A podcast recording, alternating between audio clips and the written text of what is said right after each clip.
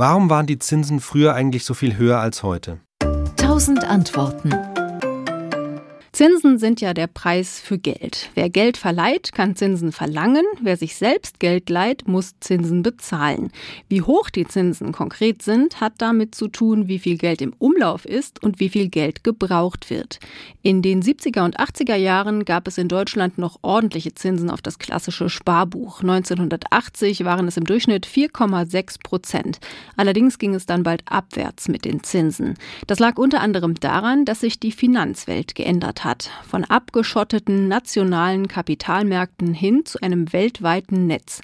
Dazu kamen technische Innovationen wie Computer und das Internet, mit deren Hilfe Geld international rund um die Uhr fließen konnte. Haushalte, Unternehmen und Staaten konnten also zusätzlich im Ausland Schulden machen, hatten Zugriff auf mehr Geld. Außerdem haben viele Privatleute in den letzten Jahrzehnten mehr gespart, um fürs Alter vorzusorgen. Auch da hat sich Geld zum Laien angehäuft. Nur das wurde in dem Ausmaß gar nicht gebraucht, denn Unternehmen, vor allem in den Industrieländern und der Staat haben weniger investiert.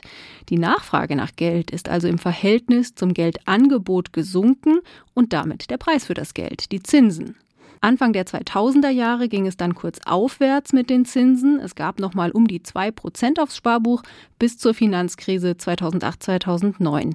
Die Zinsen fielen, auch weil die Europäische Zentralbank EZB viel Geld in Umlauf gebracht hat, um die Wirtschaft anzukurbeln.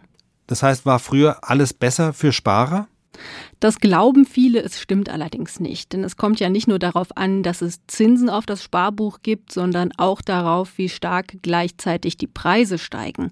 Mal ein Beispiel. Es gibt 5% Zinsen. Die Inflation liegt aber bei 7%. Dann wären Sparerinnen und Sparer um 2% im Minus. Einfach weil ihr Geld weniger wert ist und sie sich für 100 Euro weniger leisten können.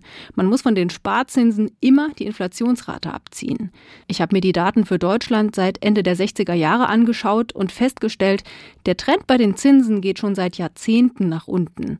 Und Menschen mit Sparbuch haben in der Vergangenheit unterm Strich öfter ein Minus gemacht als ein Plus. Es ist nur nicht aufgefallen, weil die meisten Menschen ausgeblendet haben, wie viel ihr Geld in der Zwischenzeit an Wert verloren hat.